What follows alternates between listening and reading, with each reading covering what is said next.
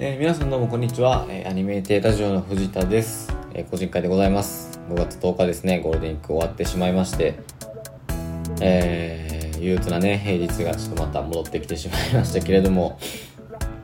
今回はですねえっと僕のある種そのルーツ的なねところになるんですけどまあそういう話の方がいっぱいできるんじゃない？みたいな感じでですねちょっと、まあ、また新たな試みとしてえー、バンド紹介ですね、していこうかなと思います。えー、今回は Fear Loathing in Las Vegas になりますね。あのー、僕はですね、まあ、あんまあいいや、オープニング、これぐらいにしようかな。はい。よろしくお願いします。で、えー、 Fear Loathing in Las Vegas なんですけれども、名前が長いですね。ラスベガスをぶっ倒せみたいな。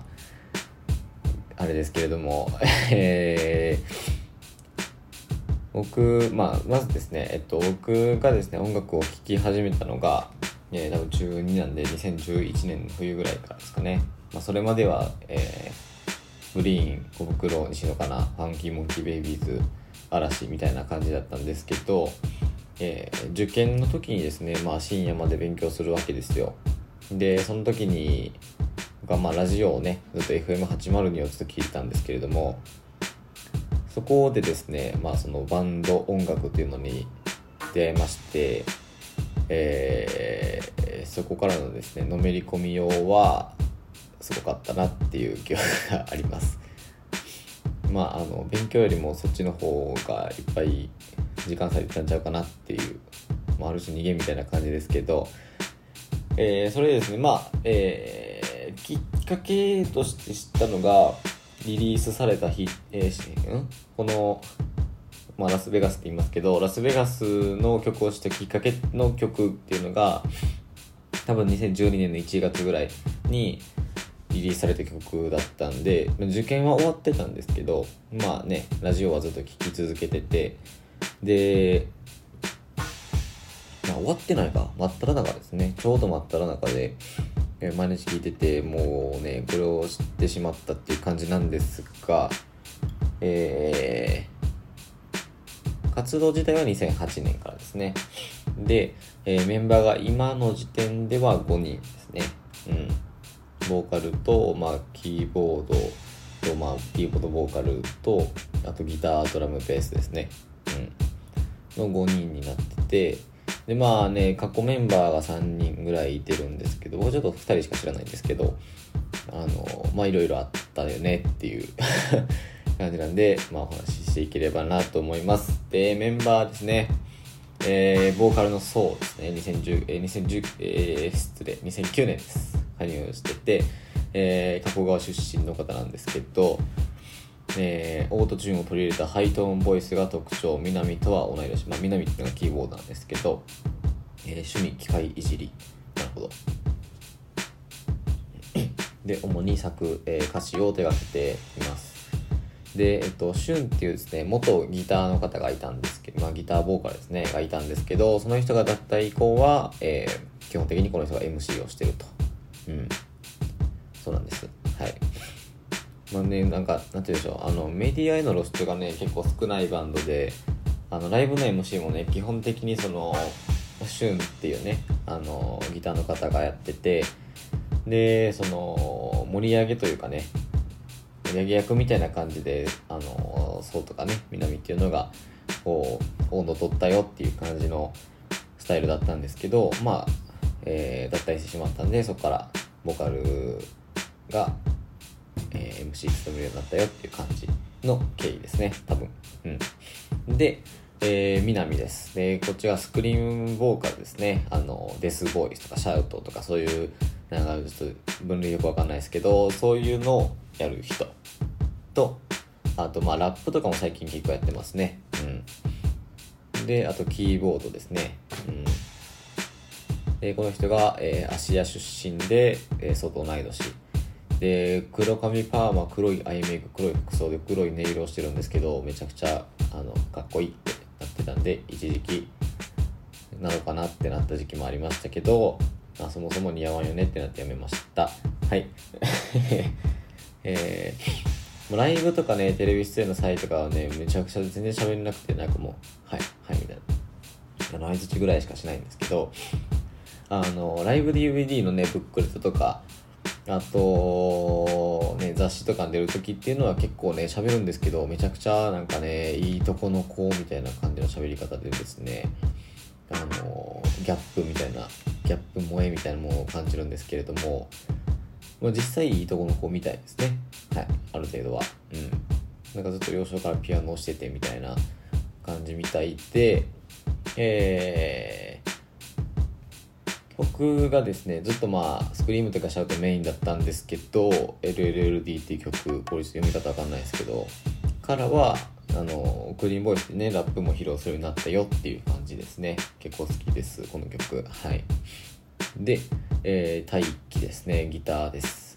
で、子さんメンバーの一人ということで、あのー、意味わからん格好してる人って言ったら多分一瞬で、写真見たら、あ、この人ねってなると思うんですけど、え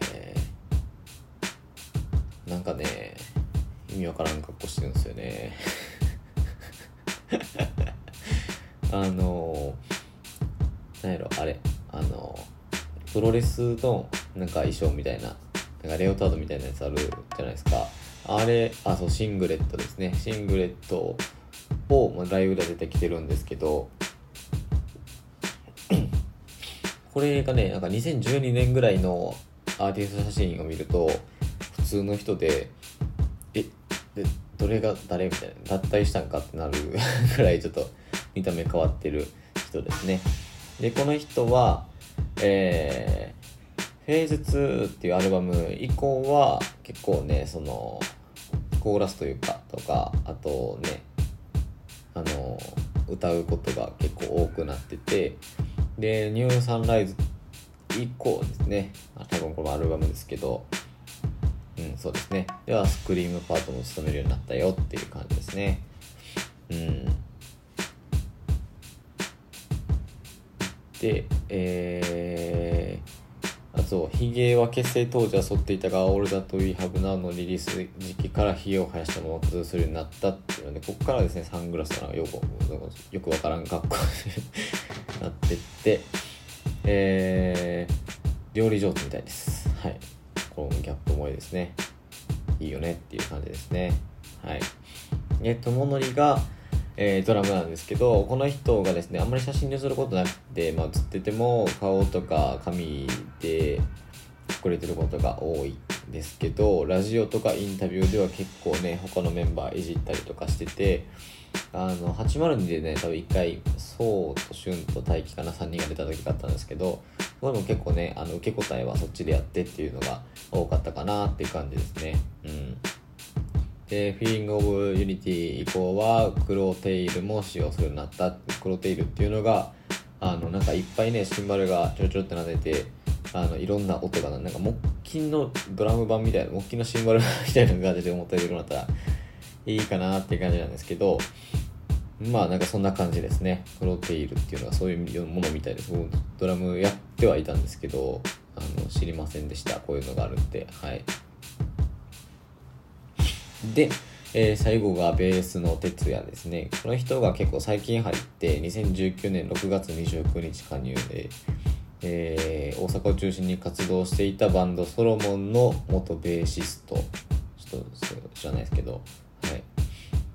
で、えー、今の体制だと最年少メンバーになるみたいですね。うん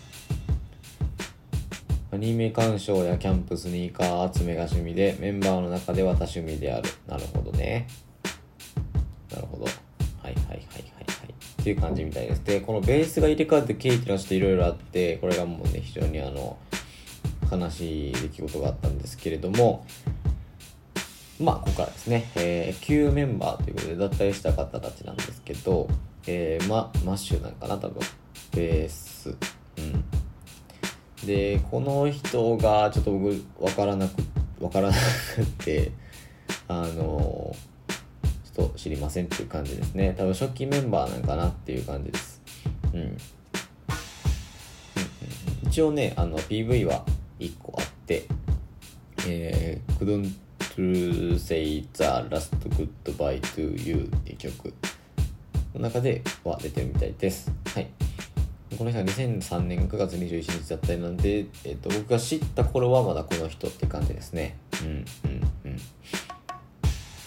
いはい、で、えーその次が旬ですね。2008、えー2018年の6月30日だったりっていう感じで、えーこの人が MC とかね、まあ、バンドのリーダー的な感じだったんですけど、えー、そう加入以前はメインメインボーカルも担当したって感じでまあぶっちゃけ歌はそんな上手くないんですけどね。うん。あの結構棒読みというかっていう感じでまあそれもねあの、まあ、いわゆる味みたいなのであの聞く側からしたらねちょっとなんかそれも味だよねって感じで聞いてたんですけど、えーこの人がですねえー今なんですけどヘイブルトナンバーのディレクションとして参加することを発表したみたいなことを2019年6月13日にね発表したみたいなんですけど今はちょっとやってるか分かんないですけどね。ヘイブルトナンバーなんやへーって感じで。うん。でもこれ読んでて気づきも知りましたけどはっていう感じですね。まあなんかいろいろ当てだったりしたみたいですけど。う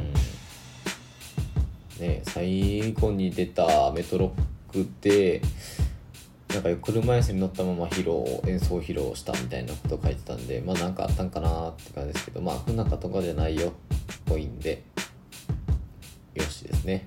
でこの人なんですね。えー、ケイケイなのかケイだと思いますけど2013年の9月21日マッシュの後で入って2019年の1月12日に心不全で亡くなっちゃったんですよ。そう。マジでみたいな。ちょっとびっくりしてしまって。うん。でスラップがね得意で。そうなのよ。もうねあのショックすぎて。そうだからねこっから結構ねスラップめっちゃ増えたなって感じなんですけど。どれかな？あの「オールダと We Have Now」の時はあんまりねベースの主張っていうのはそんななかったんですけどフェーズ2以降結構ねサンダークラップとかめちゃくちゃスラップというかベースをね前面に出した曲っていうのが結構多くなってきてなんかおいいやって なってたんですけどえー、そうなんです。亡くなっちゃってでこの人のね追悼ライブみたいなのが一周期の時かな？いや違うな。なんかあったんですけどそれがね多分ナンバーハッチであってで献花台がね設けられててなんかその参加できない人も置けるよっていう感じだったんで行きたかったんですけどちょっとね忙しくて行けなくってなんかねだいぶ残念な思いをしたような記憶がありますけどなんかねあのどどの身内が死んだ時よりも悲しい気持ちになったなっていう 記憶があります。なんかねちょっと泣いちゃいそうって感じですね。はい。うん。なんかちょっとしんみりしちゃいましたけど。はい。でえーえー概要ですね。2008年結成ポストハードコアをベースにオートチューンボーカルとシンセサイザーを交えトランスの要素を取り入れたスタイルが特徴っていう感じで結構ピコピコしてるんですよね。こっから邦楽の方にシフトしていったのが魔法少女になりたいとかになるんかなっていう感じなんですけどうん結構ならパフォーマンス中心っていう感じなんでまあまあまあっていう感じですね。まああのなんて言うんでしょう。あのスキルっていうよりはなんかそのパフォーマンスに寄ってるよみたいな。まあまあいいや。はい。で、えーバンド名なんですけど98年の映画「ラスベガスをやっつけろ」の現代ですね。これがピアノロスインラスベガスなんですけどに由来するみたいです。で正式な略称は FALILV とラスベガス愛称はベガスっていう感じで。でなんちゃらラスベガスに略されることもあるっていう感じですね。これが結構オフィシャルのねあの略し方あってこれバズリズムのあの相談コーナーみたいなので名前が長くて覚えられないっていうのがあって。でそれをですねバカリズムがじゃあなんちゃらラスベガスって言ったらいいじゃないみたいな感じで言ってこれになったんですけど多分ねニューサンライズのあの広告あの109のあこに飾られるやつみたいなあのでかい広告でなんかなんちゃらラスベガスって書いてるですね。オフィシャルの そのポスターがあって使うんやって感じだったんですけどうん。でねあの2012年当時ぐらいは全然ね曲とかその知名度的な問題もあったと思うんですけどあのフィアローセンギラスベガスって検索したらそのラスベガスをやっつけるの方がねいっぱい出てきて YouTube とかでも。うん。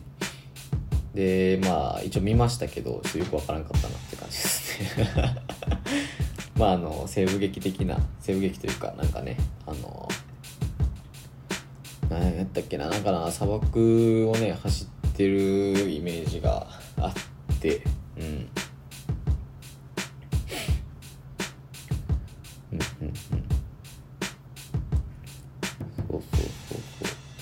西部劇ではないですねラスベガスなんで。うん。なんかドラッグあれなんかコウモリみたいなのがドラッグのドラッグを吸った肺になった状態でなんかコウモリみたいなコウモリかなんか鳥みたいなのがいっぱい襲ってくるみたいなシーンだけ覚えてるんですけどまあなんかそういう映画です。はい。で曲作りなんですけどなんかマネージャーがテーマを決めてそれをメンバー主に旬と南が断片的にアイデアを持ち寄ってマネージャーがメロディーやフレーズを肉付けするというものっていうみたいでマネージャーすげえなっていうシンプルに。うん。みたいですね。で今多分シュンが脱退してるんで南がやってるんかなっていう感じですね。一人で。はい。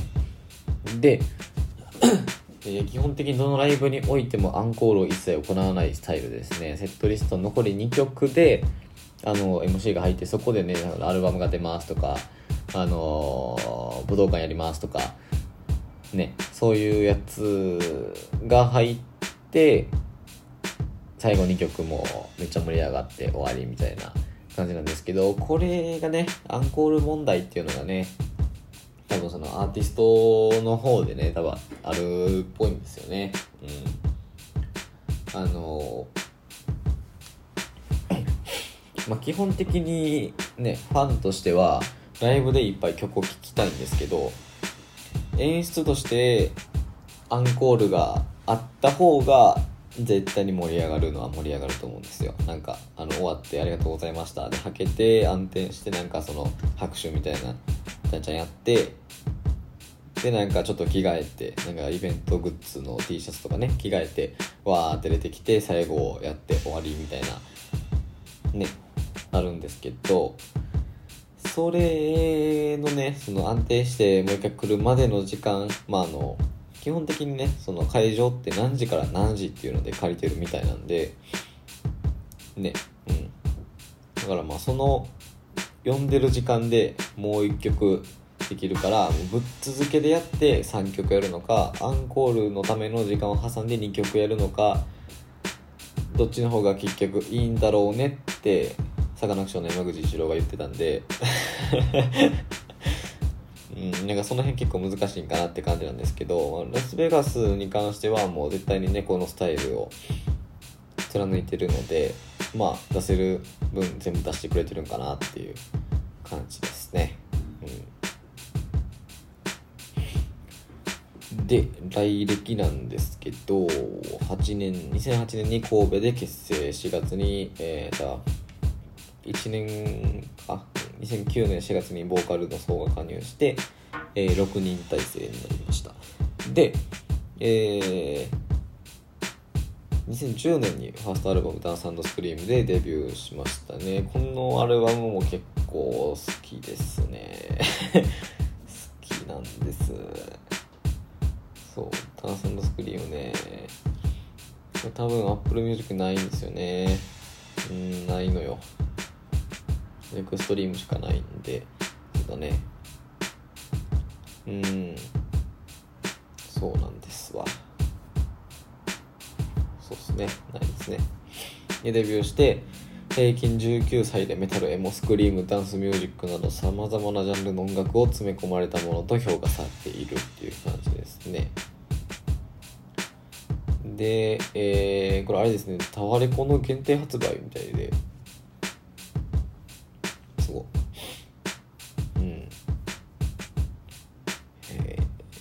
で翌年度アルバムの収録曲「ラブアットファーストサイトがアーケードゲーム U ビートに起用されているっていう、まあ結構ねそのそそういうねゲーム何ていうんですかねあのリズムゲームというかそういうのでね結構使いやすい曲 が多いんですよね。うん。そうそうそう。で2011年の7月に、えー、ミニアルバムネクストリーム発売っていう感じですね。オリコンチャート8位ということですごいねっていう感じですね。で、えー、このアルバムの、えー、チェイスタライトが えー、カイジのねオープニングテーマになってます。うん。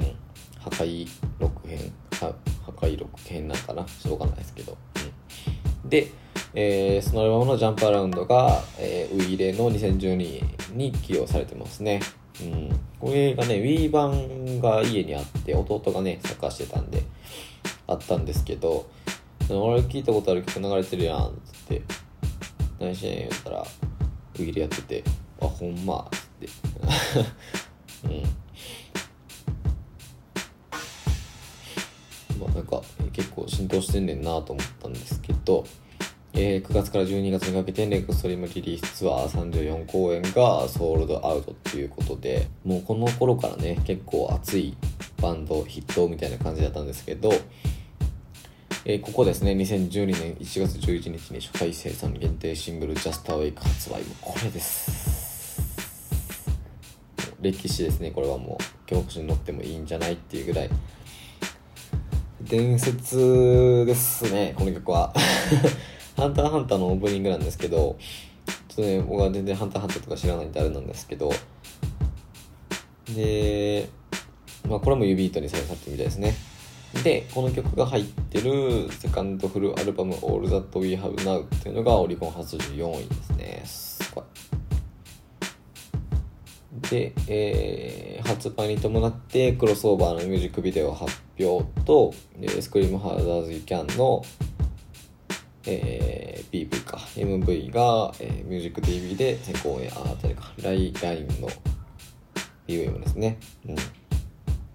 で秋からは All That We Have Now リリースツアー34公演を行って、えー、ツアー終了後の12月に透明版で All That We Have Now リリースツアーファイナルシリーズとして12月19日えー、出場ゴールドヌ大阪ナンバー8追加公演って感じなんですけどね。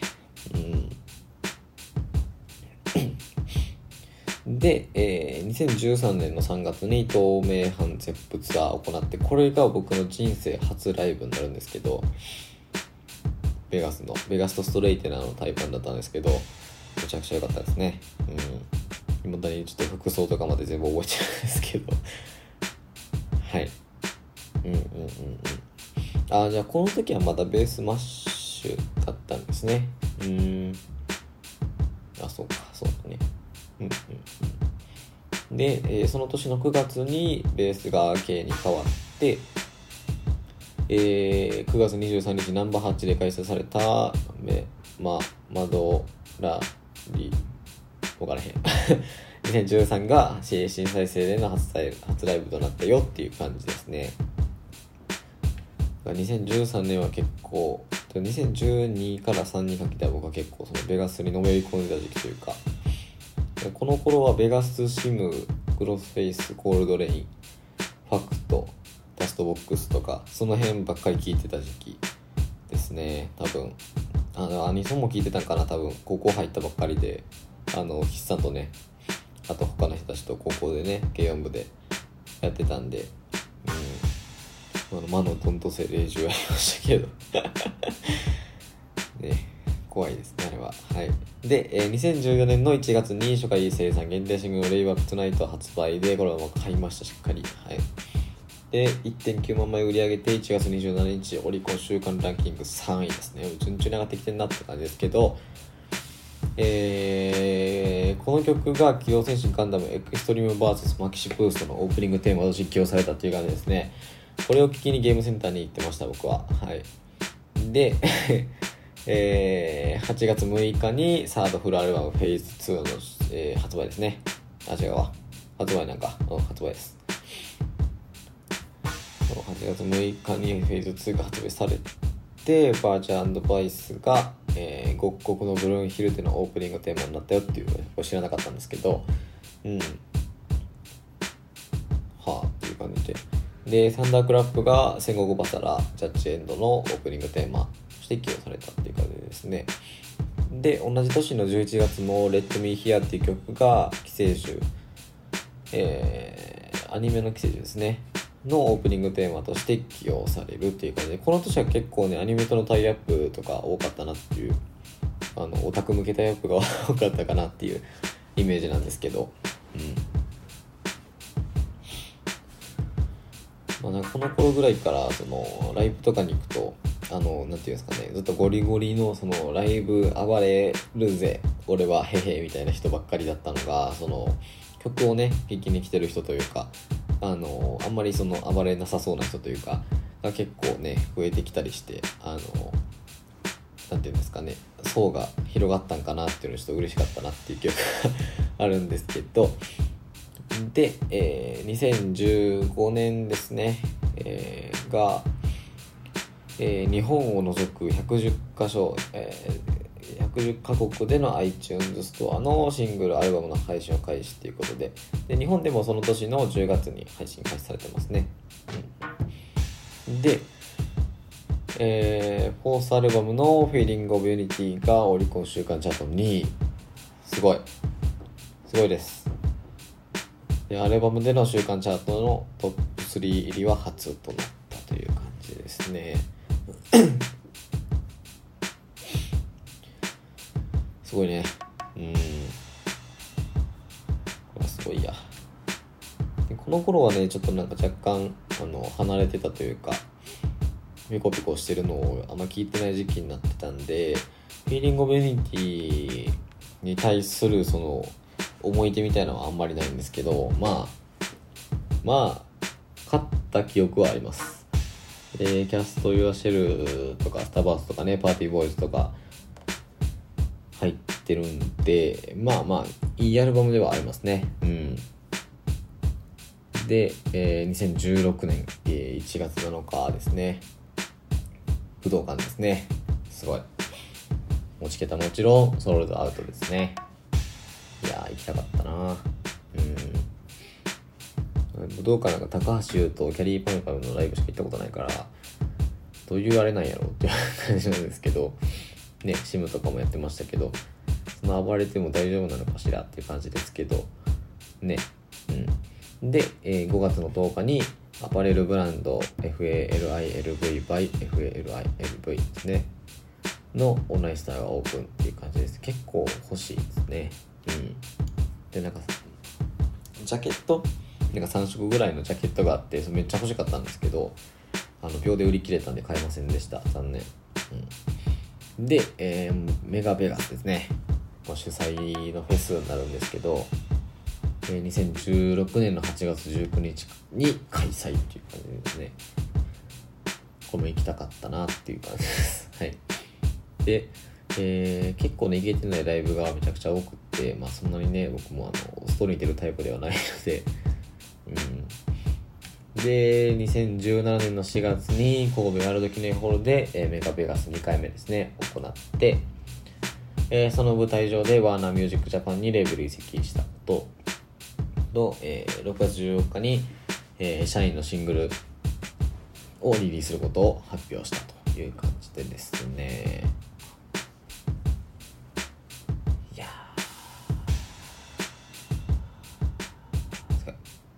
で、えー、新アルバムのニューサンライズから新曲リターントゥーゼロと LLD のミュージックビデオが、えー、7月11日と10月11日ですね、公開されてますっていう感じですね。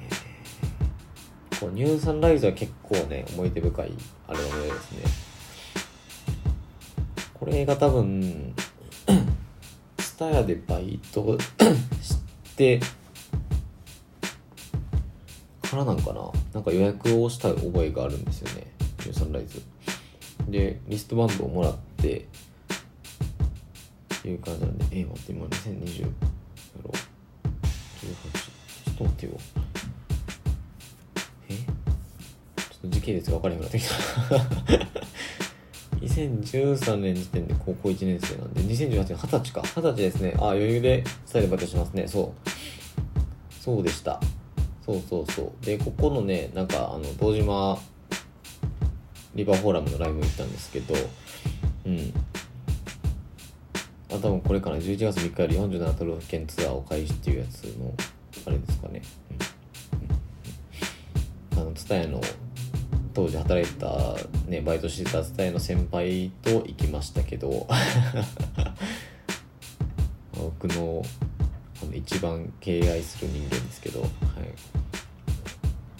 で、えー、2018年4月に幕張メッセですね。ツアーファイナルやってましたね。うん。でエンディングにはツアーの発表と Treasure in Your Hands の MV を公開。うん。Keep the Heat and Fire Yourself Up をライブで演奏したのはこの日が初めてだったっていう感じですね。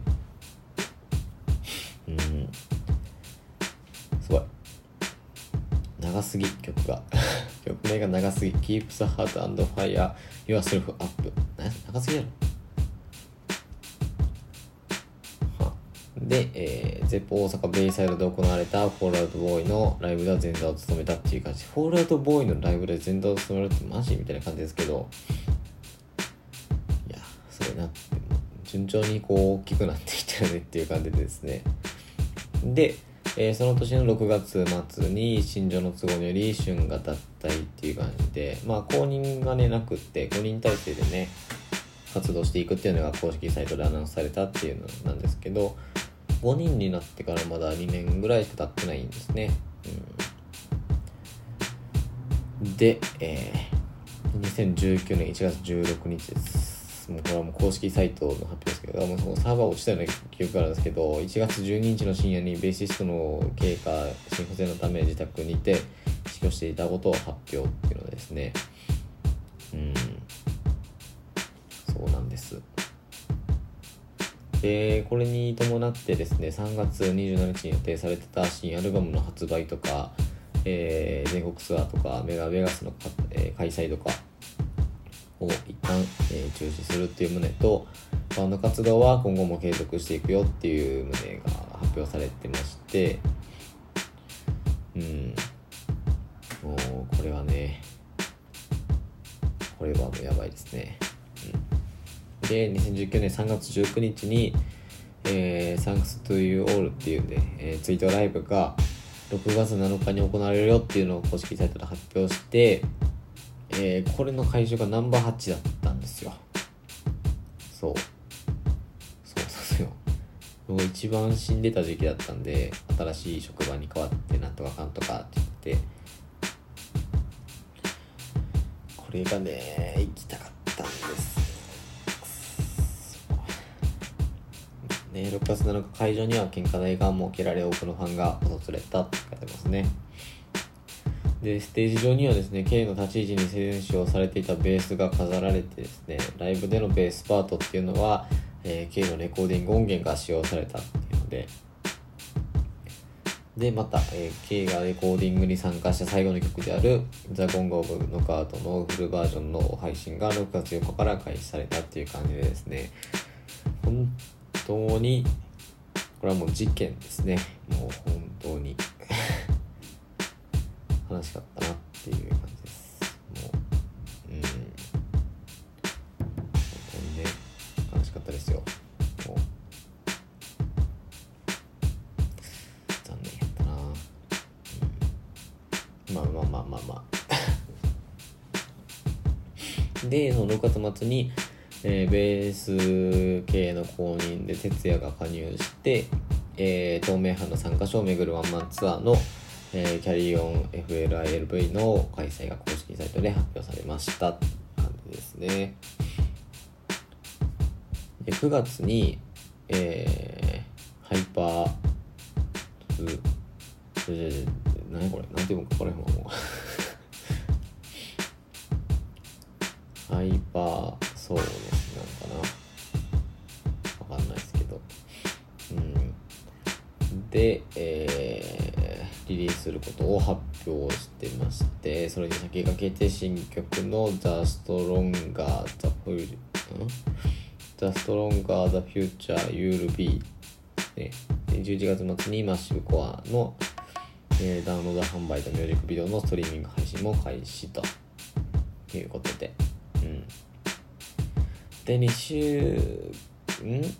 一周期か。2020年の一周期ですね。1月12日に、えー、ザ・ゴンゴブノックアウトのミュージックビデオ公開っていう感じですね。まあこれがね、結局、まあさっきも言ったんですけど、最後にね、あの、収録された曲っていうことで、うん。っていう感じです。もうねだいぶこうしんみりしてしまうんですけどね。そういうバンドではないんですけど。なんかねこういろいろといろいろとね紆余曲折があってね。あの人的な意味とかまあ多分ねそれぞれあったとは思うんですけど結構ね波乱万丈な感じのあれですね。うん。でこれつい最近したんですけど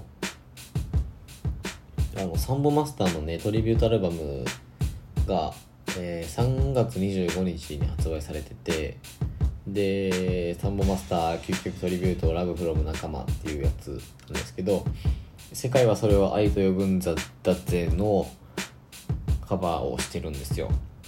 でねそれがねあの聞いたんですけどめちゃくちゃ魔法少女になりたいみたいな感じなんですよね。だからもうあのまあ基本ねラスベガス英語の歌詞なんですけどまそれをこうなんて言うんでしょうね、まあ、世界はそれを愛と呼ぶんだぜめちゃくちゃ J ロックっていう感じでそっちの方向に落とし込んでいくと魔法少女になりたいになるんやって思ってやっぱあの人たちの魔法少女になりたい側のそのプロモーションの仕方というか作曲の仕方というかそれは結局正しかったんやなっていう。ベガスが邦楽をやるとしたらあれになってたっていうのをやったんやなと思うと結構ねあのおおってなりますね。はい。はい。まあもしかしたらそのねそっちの方を参考にしたのかもしれないですけどうん。っていう感じですね。はい。えー、こっからはえー、どうしよっかな。タイアップとか見ていきますか。キャス、えーチェイス・オブ・ライトがカイジのオープニングとアーケードゲームのなんかリフレクビートっていうやつ、うん、音楽シミュレーションアーケードゲーム。で収録されてて、まあ、パチスローのねカイジにも収録されてます。はい。で、えー、ジャストウィークがハンターハンターのエンディングテーマで、えー、リビートとかね、あと潜在能力テストっていうフジテレビ系の番組、クイズバラエティ番組でも、えー挿入歌として使われてたみたいです。結構テレビでね、聞くことが多くて。うん。で、ラバータハースサイトはユビート、ジャンプアラウンドはウィーで、テイクミアウトは、えーグルナイですね、ゴチになりますの挿入歌で。グルナイがね、結構多くって、あのシェイクやボディもグルナイってるし、まあ、これもクリームミあのミラクル9ですね。クリームクイズミラクル9のテーマ曲になってるし、で、レイバーブトナイトもグルナイのエンディングテーマになってるし、うん。いね、結構ね、テレビでも、えー見るような、見るというか聞く機会が多いよねっていう感じで。うんうんで、主なライブなんですけど、ウィキペディアの一番トップが2010年のドロップですね、心斎橋の。すごい。うん、ちょっと他のアーティストは全然知らないですけど、ハーネームインブラッド、これはなんか聞いたことあるな。うん、ニューブリード、マイバタフライ、ムーンライツザ・シティ、全然知らん。うん。神戸とかね、ファイブニューオールドとか、すごい出てるね、いいねって僕もシム。Pay money To my Pain Pay money To my これもねボーカルがちょっとなくなっちゃって。あのここ12年ぐらいでなんかちょっとねちょこちょこっと動きがあったような気はしましたけどあんま追ってないですけど。うん。結構ねいいですよねこれも。うんうんうん。えー、撃。懐かしい。0.8秒と衝撃。トータルフ8コールドレイン。うん。ドットングラフィティザで2012ナッシングカーブズインストーン。ビッグキャット。何それ？アベンジャーズ・イン・サイファイ？ひえ。おい。行きたすぎ。行きたすぎ。あるからアベンジャーズ・イン・サイファイもいいですよね。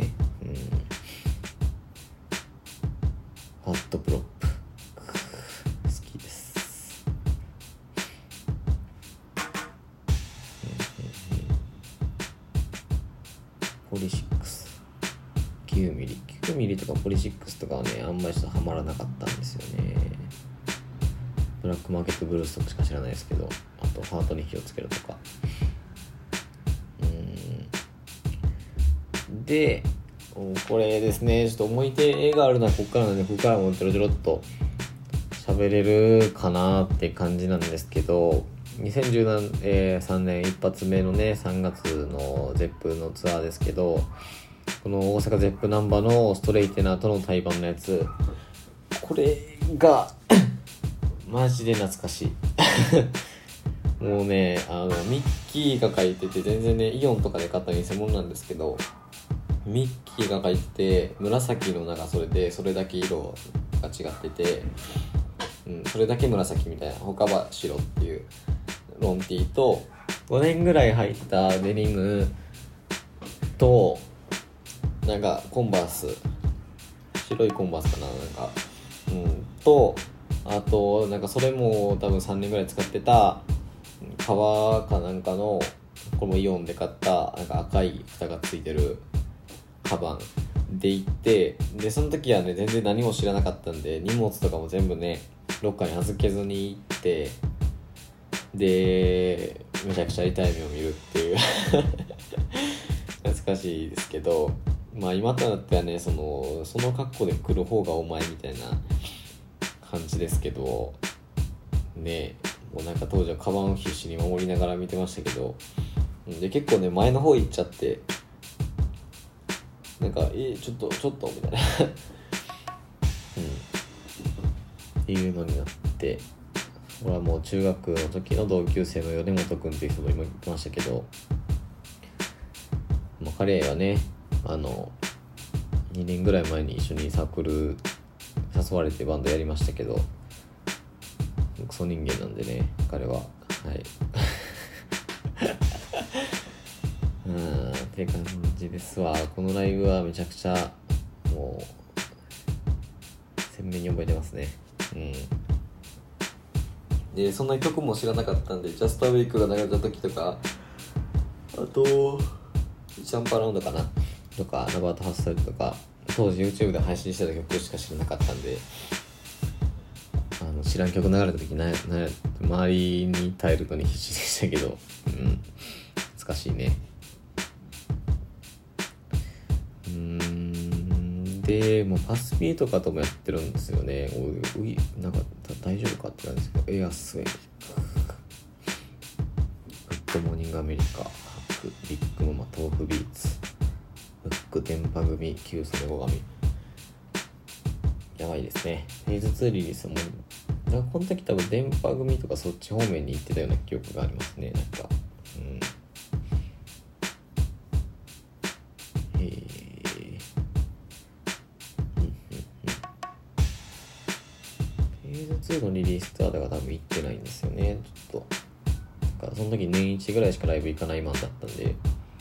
初フェスばっかりみたいな。うん。でワニーマ88箇所巡礼。スワンキーダンク。スワンキーダンクもねまあ名古屋というか愛知といえばスワンキーダンクみたいなイメージがあるんですけど。うん。全然千葉やった。あれ？あコールドレインか。名古屋って。まあいいや。ああそうですね。コールドレインは長いですね。コールドレインと間違えてたんか。なるほど。うんうんうん。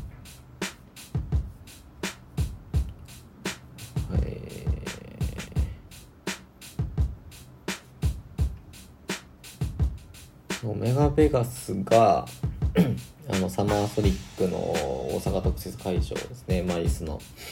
マイハマなんかこれは、うん、電波組キートークロットングラフィティっていう感じですねまあもうなんかあの盛り上がり重視みたいな感じですね。うん。もう行きたかったな。ああダウンキングオールはいはいはい。うんうん。この人もね結構あのたまに紫じゃない緑とフクロウのジャケ写の人たちですよね多分。でアルカラもね結構好きなんですよね。意味不明で。うん。フレデリック夜の本気ダンスもこの辺はちょっとあんまハマんなかったですけどストレイテナー感覚ピエロブルーエンカウントビッグママポーティーズサンボマスター。すごい人たちと対バンしてるねっていう感じですけど。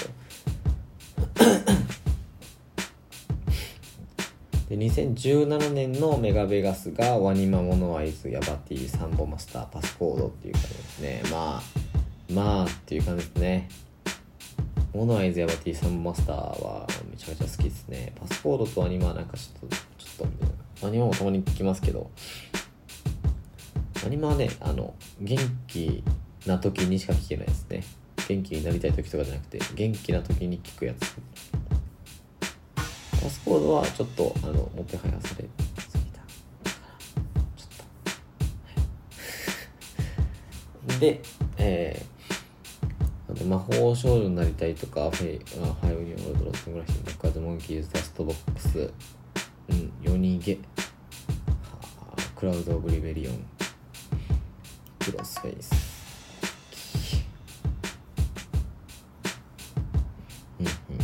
クリスタル・レイク。サバイブステイトザ・プロフェモロハフレデリックさんのマスターはい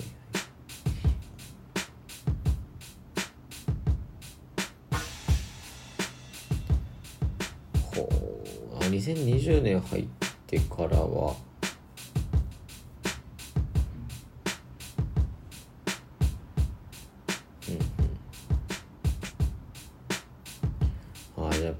2009年と2009年に関してはライブめちゃくちゃ少ないですね。うん。6月にナンバー8まあこれはあのツイートライブですね。サンキューあじゃあサンクス to you all ですから。うん。とその後キャリー 4FLILV の、まあ、ZEP3 つのツアーですね。これも全部ワンマンで。うんうんうん。うん。2020年も全部ワンマンですね。2010あれよね。2018年ぐらいのなんかみやびが出たやつかな。には行ったんですけど。うーんどこかしら。みやびみやび大島リバーフォーラムなんですけど。えー。えそんな前なのかしら。んな前なことある？いやいやいやだって23でしょ？171616ぐらいなのか？え？そんなそんなのかなえじゅえ？2015年？2015年ですね。この堂島リバーフォーラムのライブみやびのとの対バンめちゃくちゃドラムのおじさんがうますぎてあのぶっ倒れそうになったっていう曲があるんですけど。ええー、マジで？もうそんな5年も経つの？あれから。時間って怖いね。えー、マジっすか。えー、えー、そんな。えそしたらあじゃあこのアルカラのライブか。もう一回行ったのが大阪。2018 7 7ぐらいなのかな。あるからあこれか。2018ですね。2月25日大阪ゼップベイ大阪ベイサイドあるから行きましたけど。えー、じゃああれからでももうにあまあそうかそれが経つか。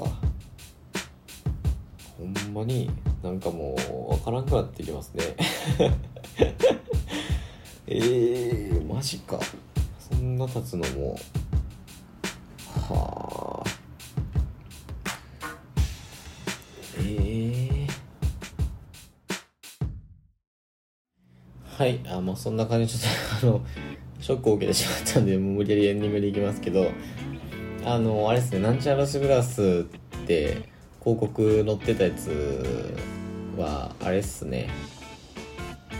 ハイパータフネスですかね。うん。あの一番新しいアルバムですね。うん。失礼しました。はい。今そんな感じですね。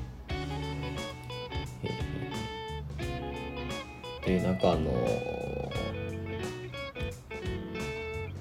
作詞なんですけどマネージャーがメンバーの経験したことなどをもとに大枠のテーマを決めそうが日本語でまとめ上げそれを英語訳する。